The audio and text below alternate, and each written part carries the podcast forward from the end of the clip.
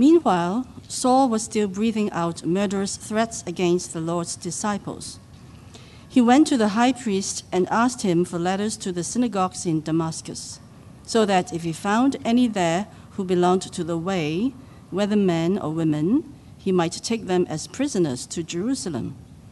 As he neared Damascus on his journey, suddenly a light from heaven flashed around him. He fell to the ground and heard a voice say to him, Saul, Saul, why do you persecute me? Who are you, Lord? Saul asked. I am Jesus, whom you are persecuting, he replied. Now get up and go into the city, and you will be told what you must do. The men traveling with Saul stood there speechless. They heard the sound but did not see anyone. Saul got up from the ground, but when he opened his eyes, he could see nothing. So they led him by the hand into Damascus. For three days he was blind and did not eat or drink anything.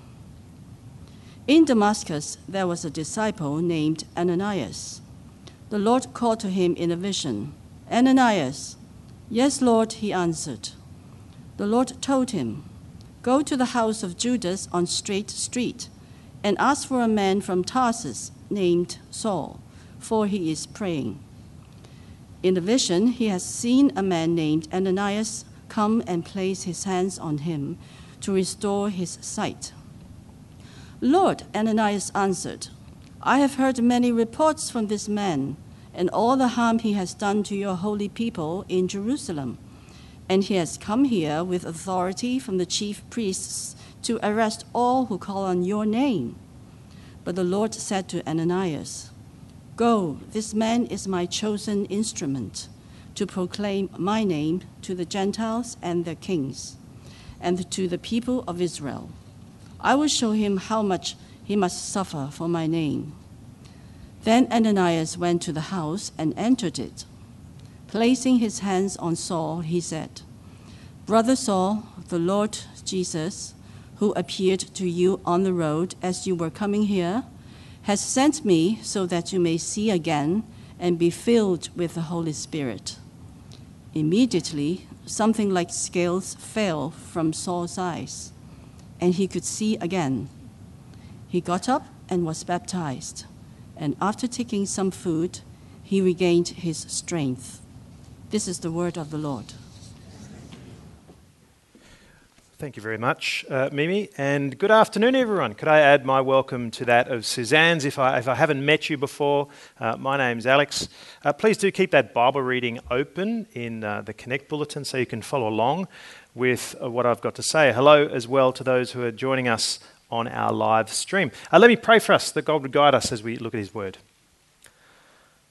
Oh, Lord God, we recognize that we are, without you, we are unable even to please you. So, would you guide the thoughts of our hearts by your Holy Spirit? Would you help us to have ears that hear your word, eyes that see your goodness, and a faith that receives Jesus as our Lord and Saviour and seeks to follow him in all things? And we ask these things in his name. Amen. Um, in the famous Welsh preacher Martyn Lloyd-Jones's biography, um, there is a story about a man named Staffordshire Bill. Um, Staffordshire Bill lived uh, into his, well into his 70s, and in his town, he didn't have a great reputation. He was known as being a drunk, abusive, and a very divisive type of person, profane. When people saw him, they tended to walk the other direction. Uh, one night, as Bill settled into his local pub to drink himself into oblivion like he normally did, he overheard a conversation at a table nearby. Two men speaking about the local church, and one man saying, I went there tonight, and the preacher said that there is hope for everybody. Everybody can have hope. Now, Bill didn't hear the rest of the conversation, but instead completely focused and sober, he said to himself, Well, if there is hope for everybody, then that means there must be hope for me. I'm going to go to that church next Sunday night and listen to what that preacher has to say. Now, on the first two Sundays, um, he went to the church but lost his nerve and didn't go in. But something began to happen in him. Um, over the course of those few weeks, he, he, he wasn't turning to alcohol to drown his sorrows like he normally did. God was beginning to do a work in him. But then on the third Sunday, again, he turned up to the doors of that church. And just as he hesitated about going in, someone saw him and said, Hello, Bill, is that you? Why don't you come in and, and, and sit with me? And that night, the gospel became real to Bill. Now, as he was leaving the church that evening with his companion, his companion introduced him to the pastor's wife. Mrs. Jones, this is Staffordshire Bill. And Mrs. Jones would later say, At that name, that man winced like he had been hit with a sudden blow.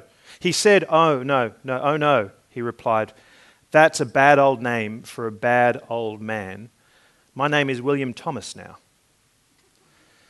Now, when the gospel enters into your heart and you believe it, you become absolutely new. Jesus makes you into a new person. Over the centuries, Christians have called that experience conversion. Now, as you know, we're in a series looking at the book of Acts, and we've called this series The Spreading Flame because this book is all about how the spark of the gospel becomes a flame and that flame spreads. We've seen that it's about the gospel going to Jerusalem, Judea, Samaria, and to the ends of the earth. And here, in this passage today, we see probably one of the most famous stories of conversion ever. The story of how Saul converted from Judaism to Christianity. Saul, who's also called the Apostle Paul. And by the way, if occasionally I get those names back and forth, you, will you'll, you'll know the reason why. Now, conversion is often um, an unsettling topic. It's unsettling for people outside the church because sometimes people think that Conversion means you're getting too serious about Jesus. That, that your religion is becoming too serious, too demanding, too exclusive, too strong. Therefore, you just need to tone it down a little bit. After all, we, we, we don't really need conversion to, to, to relate to God, do we? Conversion is an optional thing. You don't need to take it up. It's unsettling for people outside the church. But conversion is also sometimes an unsettling topic for people inside the church. You might say to yourself, Well, I haven't had one of those dramatic Damascus Road experiences. How do I, how do I know whether I'm really converted? Conversion can be an unsettling experience. Now, the thing is, conversion experiences in the New Testament are so diverse, they're so very different. Yes, there are some people who have dramatic and sudden conversion experiences, but for many, their conversion is slow and, and, and very gradual. There's no common pattern for co- conversion experiences for everyone, but there are common features that should be seen in everyone, including we see in Saul. And so, as we look at this passage, we'll see three things uh, the need for conversion, the cause for conversion, and then thirdly, the consequences for conversion. Verse 1 Meanwhile, Saul was still breathing out murderous threats against the Lord's disciples. He went to the high priest and asked him for the letters to the synagogues in Damascus, so that if he found any there who belonged to the way, whether men or women, he might take them as prisoners to Jerusalem. Um, this is not the first time we've met Saul. We met him at the end of Acts chapter 7. He was one of the witnesses to Stephen's trial and execution. And we met him at the beginning of chapter 8. He was one of the chief instigators of the persecution of Christians. Now, you can imagine Saul. He has absolute dedication to wipe out this young Christian movement. Uh, you can imagine him maybe like one of those characters in a war film that you've seen.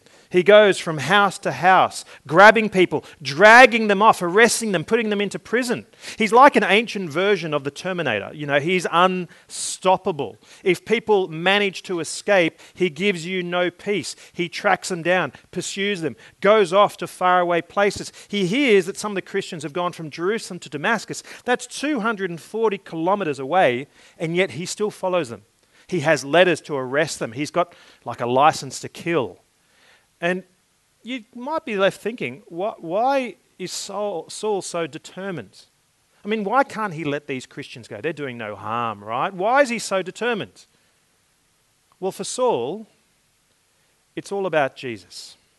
Remember, Saul was a Pharisee, uh, brought up likely in Jerusalem, taught by one of the most renowned rabbis at the time, a man named Gamaliel.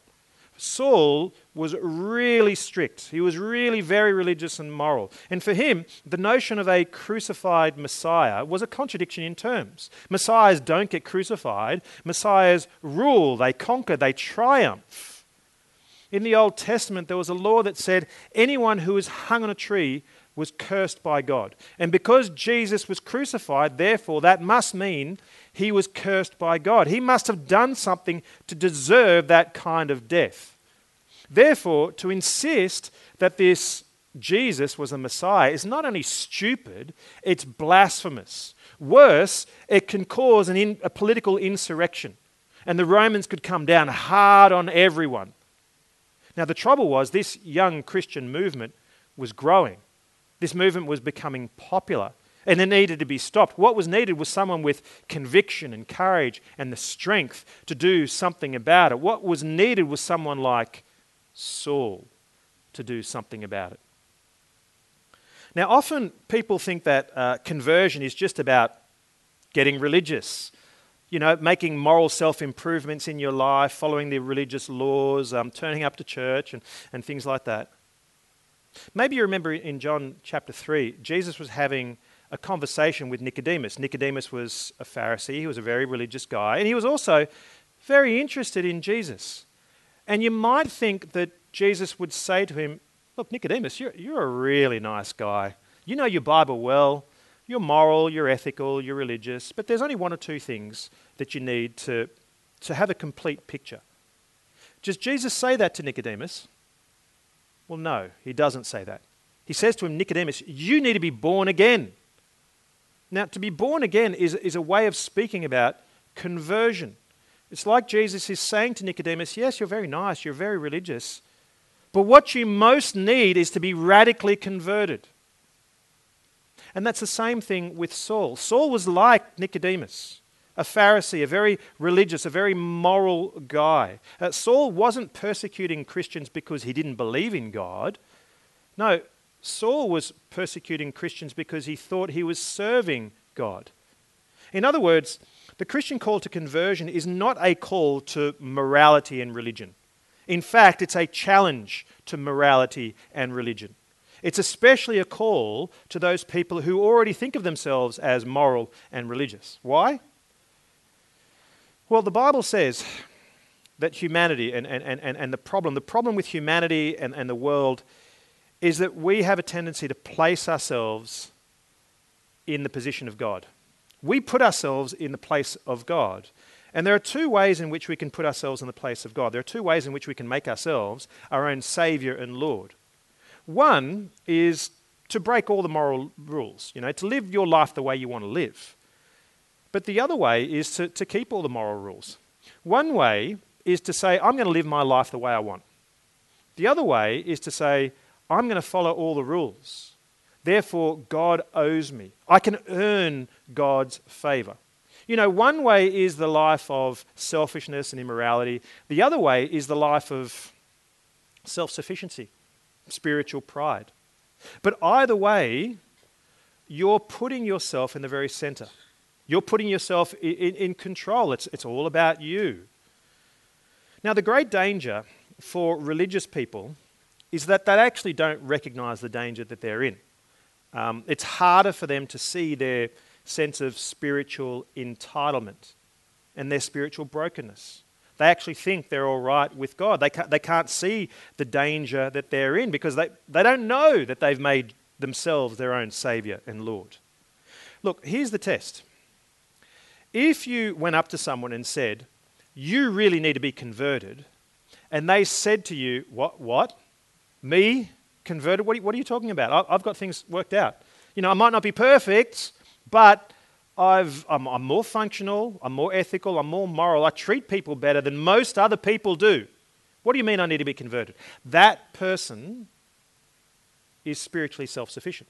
They haven't recognized their need for God. They're, they're blind to the danger that they're in. They don't know their deep spiritual need. And that was Saul's situation. That was his deep spiritual need for conversion.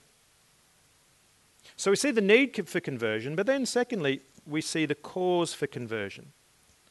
Saul is on his way to Damascus to seize Christians, but on his way to Damascus, he's instead seized by Jesus. Verse 3 As he neared Damascus on his journey, suddenly a light from heaven flashed around him. He fell to the ground and heard a voice say to him, Saul, Saul, why do you persecute me? Who are you, Lord? Saul asked. I am Jesus, whom you are persecuting, he replied. Um, on his way to Damascus, Saul is literally knocked to the ground. He sees this blinding light. He hears this voice. Later on, we're told that he, he is blinded for three days. And, and, and he doesn't eat or drink anything. For Saul, this is an overwhelming experience. But the thing is, on the way to Damascus, he wasn't searching for God, he wasn't looking for God. Instead, God found him. Um, I, I, use this uh, every day. I use this daily Bible reading devotional called For the Love of God. And when you get to this passage in Acts chapter 9, Don Carson, the, the author, tries to reconstruct what might have been going on in Saul's mind at this moment on the Damascus Road and, and three days afterwards. Remember, as a Pharisee, Saul could not believe that Jesus was the Messiah. Um, he had rejected the idea because the Messiah is supposed to be blessed by God, not cursed by God. And Jesus was humiliated and abandoned and crucified. Messiahs rule, they, they, they're not rejected. But when Saul hears that voice from, from heaven saying to him, Saul, Saul, why, are you persecuting me? When he realizes that's Jesus speaking, it changes everything completely about him. Don Carson says that from that moment onwards, Saul's theology, his whole understanding of God and the Bible and salvation, would have been utterly changed by his confrontation with the risen and glorified Jesus. When Saul meets Jesus, when he realizes Jesus is not dead but risen, here's what Saul might have been thinking. He might have been thinking, hang on, wait a minute. Jesus is risen. I've just, I've just seen him. That means that Jesus is not cursed by God, he must be blessed by God. That means that what was happening on the cross was not Jesus getting punished for his own sins. Otherwise, he would not have been risen from the dead. Something else must have been happening on the cross. It must mean that Jesus was paying for someone else's sins. It must mean that he was cursed and abandoned by God for the sins of others. In other words, the resurrection of Jesus is God's vindication of Jesus. That Jesus really is who he claimed to be. He really is the Messiah and the Savior. And the way that he saves his people is by going to the cross and dying for their sins. He took the curse, he took the punishment that his sins deserved. That cascade of understanding is showering down on, on Saul, and he recognizes that resurrection has vindicated Jesus. And so, from that vantage point, all of a sudden everything looks completely different. The resurrection is the key that unlocks everything else. And you can imagine Saul over those subsequent days as he's thinking and praying and processing how he's just seen the risen Lord Jesus. He's looking back on the Old Testament. And Saul, because he's such a brainiac, he's got such a colossal intellect, he probably has the Old Testament stored away in his brain there for easy access. All of a sudden, he's looking at it all completely differently. It's all new, it's all coming together in a new way. So, for example, he's accessing the prophet Isaiah. He's thinking about that book, how at the beginning of the book, Isaiah talks about this strong king. But then at the end of the book, how he talks about a, a, a, a suffering servant. How can those two figures be the same unless that strong king is the one who suffers for his people? Or another example, he's thinking about the whole sacrificial system in the Old Testament. How is it possible for the blood of bulls and goats and lambs to atone for sins? For centuries, God's people had celebrated the Passover by sacrificing a lamb, but how can a, a lamb make you, your sins forgiven? Unless the Lamb of God is actually a person whose death takes away the sins of his people. And then there are all the promises that exist in the Old Testament. God's promise, for instance, to King David, that upon his throne would come one of his descendants who would rule forever, whose kingdom would never end. How is that possible for one person to rule forever? Or the promises to Abraham that God said to him, through your offspring, through your seed, through one person will come someone who will bless the nations. How is it possible for, for one person to bless the whole world? Once Saul recognized that Jesus had been crucified and resurrected and glorified, that was, that was the, the key that unlocked everything for him.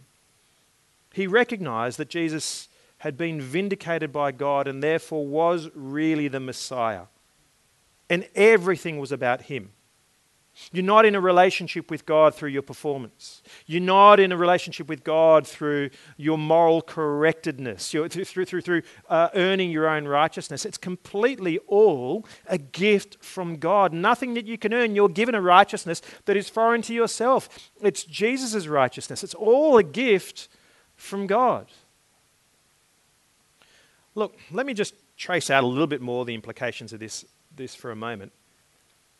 Saul discovered that salvation is entirely from God. It's all a gift from God. But he also realized that his conversion is a gift from God. It's entirely through God's grace. Saul realized he couldn't claim credit for any of it. And we can't claim credit for any of it. We can't claim credit for any forward step we make towards God at all. He's the cause of it all. Later on in Acts chapter 26, Paul is talking about his conversion, that Damascus Road experience. And he reveals a few extra things that was said to him on that road. He says, We all fell to the ground, and I heard a voice saying to me in Aramaic, Saul, Saul, why do you persecute me? Is it hard for you to kick against the goads? Now, goads are, are like a, a stick with a, with a sharp, pointy end. Shepherds use it to, to prod sheep, to get them to go in the right direction. You know, sheep are, are nice looking animals, they're cute, but they're incredibly stupid. they, they need guidance and direction because they need help to find the right food. They need help to avoid danger because they're stupid animals. And occasionally, a, a shepherd will, will goad a sheep. They'll, they'll point the sheep with this stick, this sharp stick. They'll hurt it to get it in the right direction. The implication of this is Jesus has been goading Saul. He's been prodding him, poking him, even sometimes hurting him, using circumstances to get, to get him going in the right direction. One of those goads could have been Stephen. Remember, Saul had witnessed the trial and execution of Stephen. He had heard Stephen explain the gospel. He had heard Stephen pray for the crowd as they're stoning him to death. He had seen Stephen's calmness, his confidence, his poise, his peace as he's dying. And maybe after he'd seen all that, reflecting upon it, he'd asked himself, how could this guy have that peace? How could he pray for those people who are killing him? Where does he get that confidence and that poise in God? One of the goads could have been Stephen. But another goad could have been Paul's or Saul's own self doubts he says in Romans chapter 7 that he would not have known what coveting was unless the commandment had revealed it to him. You remember the 10th commandment? You shall not covet your neighbor's spouse, your neighbor's house, your neighbor's possessions. Saul says, I, I didn't really know the meaning of covetousness until I heard it in the commandment. In other words, the, the, laws don't just show you how you should obey, the laws also reveal to you how you disobey. And Saul began to have all these doubts once he had seen the commandments that he could actually obey them fully. There were these goads in Saul's life Stephen, the, the, these spiritual doubts, and so on. But Saul's problem, according to Jesus, was he'd been kicking against these goads. He'd been resisting them. He hadn't been paying attention to them. He'd been ignoring them. And so on that road to Damascus, Jesus seized him. He took hold of him.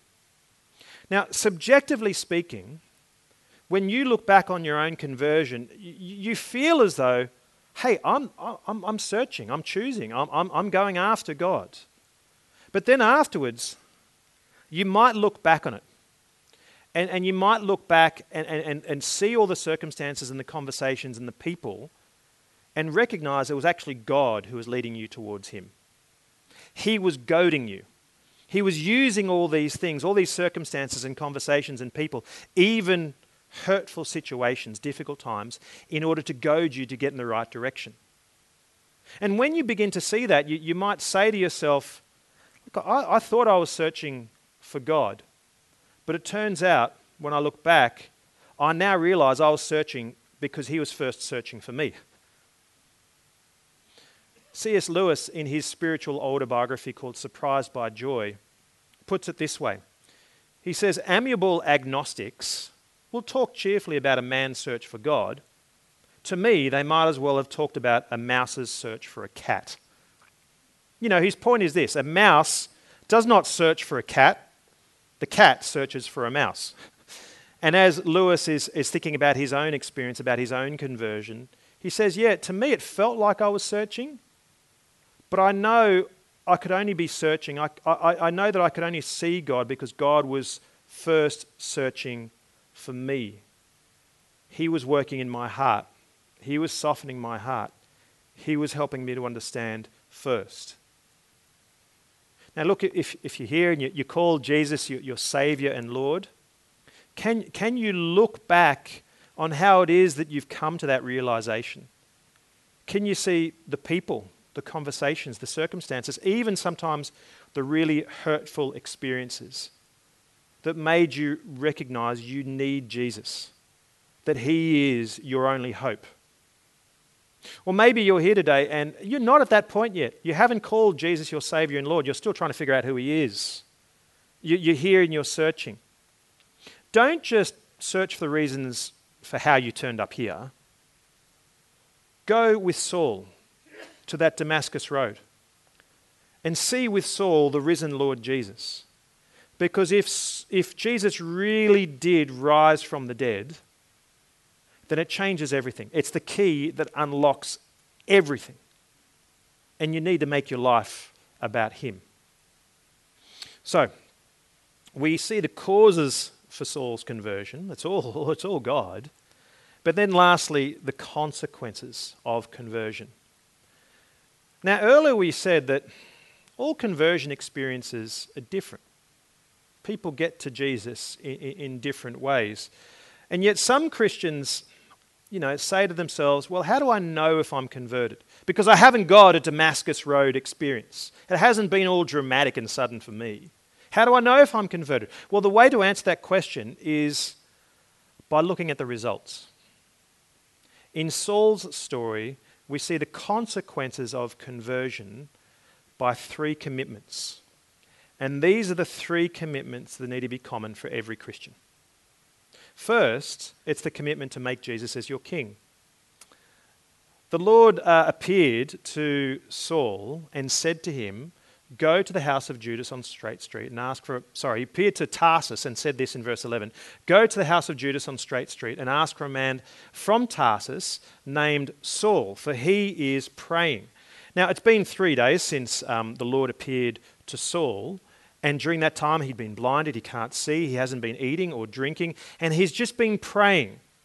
And it's, it's not like Paul had never prayed or fasted before. He was, he was a Pharisee. Of course, he'd probably done that many times. But this time was different. Because every other time beforehand, it was a ritual, it was spiritual compliance, it was, it was, a, it was, a, it was a moral performance. But now, he was seeking intimacy with God. He, he, he was seeking the presence of Jesus he was in worship. And this is the first thing about knowing that you have a relationship with Jesus is that you've had a deep personal encounter with Him. This is not a business transaction. This is not merely subscribing to a whole list of theological truths.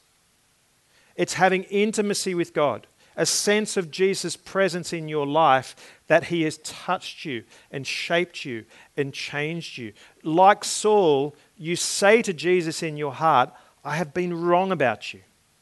I have been so wrong about you. I've been trying to live my life for myself, but I see that it's all about you because you have done everything for me. Everything in my life has to change. You have to be my king. So it's, it's first of all this commitment to Jesus as your king, this deep personal encounter. But then, second, secondly, it's a commitment to his people. Did you notice when, when Saul appeared sorry, when Jesus appeared to Saul on that Damascus road, he didn't say to him, Saul, Saul, why are you persecuting my church? No, he didn't. What did he say? Saul, Saul, why do you persecute me? In other words, Jesus so identifies with his people that what you do to them, you do to him. He so identifies with his people because he is present in them. Now, think about what that means for a moment. When you get saved and you come into a relationship with God through Jesus Christ, you also come into a relationship with God's people. You are not just saved into a relationship with Jesus, you are also saved into a relationship with His body, His church, His community, His people. Christians have this deep common bond. We have God's Spirit within us, we have Jesus' presence in us. That means commitment to Him should also be seen in commitment to His people. It's not okay for you to say, I'm going to be committed to Jesus, but I'm, going to sit loosely to His church. I'm going to, I'm going to follow Jesus, but I'm not going to get involved with Christian things. I'm just going to bide my time and, and pick and choose my involvements. Jesus says, I'm present in every Christian. Christian community is the means by which Jesus reaches the world with his gospel. Christian community is the means by which Jesus grows his people in, the, his, in his likeness and image. We are more important to one another for one another's spiritual growth than you can ever imagine. And when we're selective about involvement and commitment to Christian community, we're actually showing that we're selective about our lordship to Jesus. We're haggling with him, we're negotiating with him. We haven't really understood the demands that he's placing on our lives and the significance of what he's doing through his people and what he could be doing in your life through his people. Your commitment to Jesus is very much seen in your commitment to his people. Thirdly, there's a commitment to service. Um, when Ananias says to God, Listen, God, are you, are, you, are you sure? You know, Saul is this guy, he's been, he's the terminator. He's been trying to track everyone down. He's after me. He's after everyone. God says to him, Go, this man is my chosen instrument to proclaim my name to the Gentiles and their kings and to the people of Israel. I will show him how much he must suffer for my name. Now, in one respect, Saul was unique in this moment, God was commissioning him to be the apostle to the Gentiles. God was using him in a unique way to bring his gospel, so to speak, to the ends of the earth. Saul's situation is unique, but it is also very common because every Christian is told to proclaim Jesus' name. Every Christian is called to service. Every Christian is actually called to suffer. Because when you make a commitment to Christ as your king and you make a commitment to his people, that is a commitment to service, and often that is hard. It often involves inconveniences. Often it's uncomfortable. Often it is difficult, and sometimes that means suffering. But we are not called into relationship with God. We are not saved by the blood of Jesus in order for us to live a comfortable lifestyle, for us to make Jesus kind of like our divine helper that He's got to help us to get the agenda that we want in life. No, we are called into relationship with Him to serve and glorify Him. And sometimes that will involve hardship. But we serve because of the one who has first served us. We give our everything because of the one who has given everything for us. We live lives of grace for the one who has showered us with grace. So, so what does it look like to be converted? Well, it's those three commitments commitment to, the, to, to your king, commitment to his people, commitment to his service. Here is Saul's story, very much like Staffordshire Bill and countless others. Someone who was utterly transformed by Christ. On his way to Damascus to seize Christians, but instead he's seized by Christ.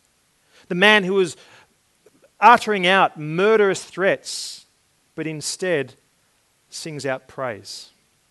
The one who was determined to crush the church, but instead God uses him in a profound way to build his church. The one who was spiritually and literally blind turns into the one who can see. That's Saul's story. A man who was utterly made new by Jesus. Is it your story too? Let's pray.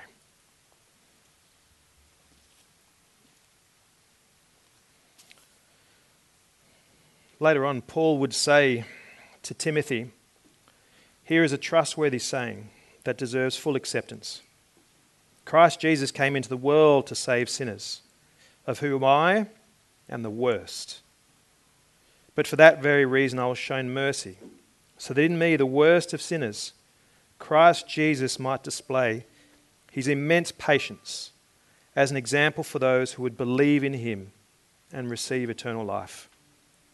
Now to the King eternal, immortal, invisible, the only God, be honour and glory forever and ever. Amen. And Lord God, we want to commit ourselves once again to you, recognizing that we are very much like Saul. We are full of self righteousness and spiritual pride. We try to earn your favor, recognizing, Lord, um, at the same time that we need you. Lord, we deeply need you to work in our hearts, to change us, and to help us to see the, the, the, crucified and risen Jesus, the one who has done everything on our behalf. Help us to make him our, our King. Help us to be committed to him, to his people, to, to his service. And Lord, for those of us here who, who are not yet ready, uh, Lord, would you convict them of their need for a Saviour and of the surpassing righteousness of Jesus, the one who has given everything for us? Would you help us all, Lord, to enthrone him as our Saviour and our King? We ask all these things in his name. Amen.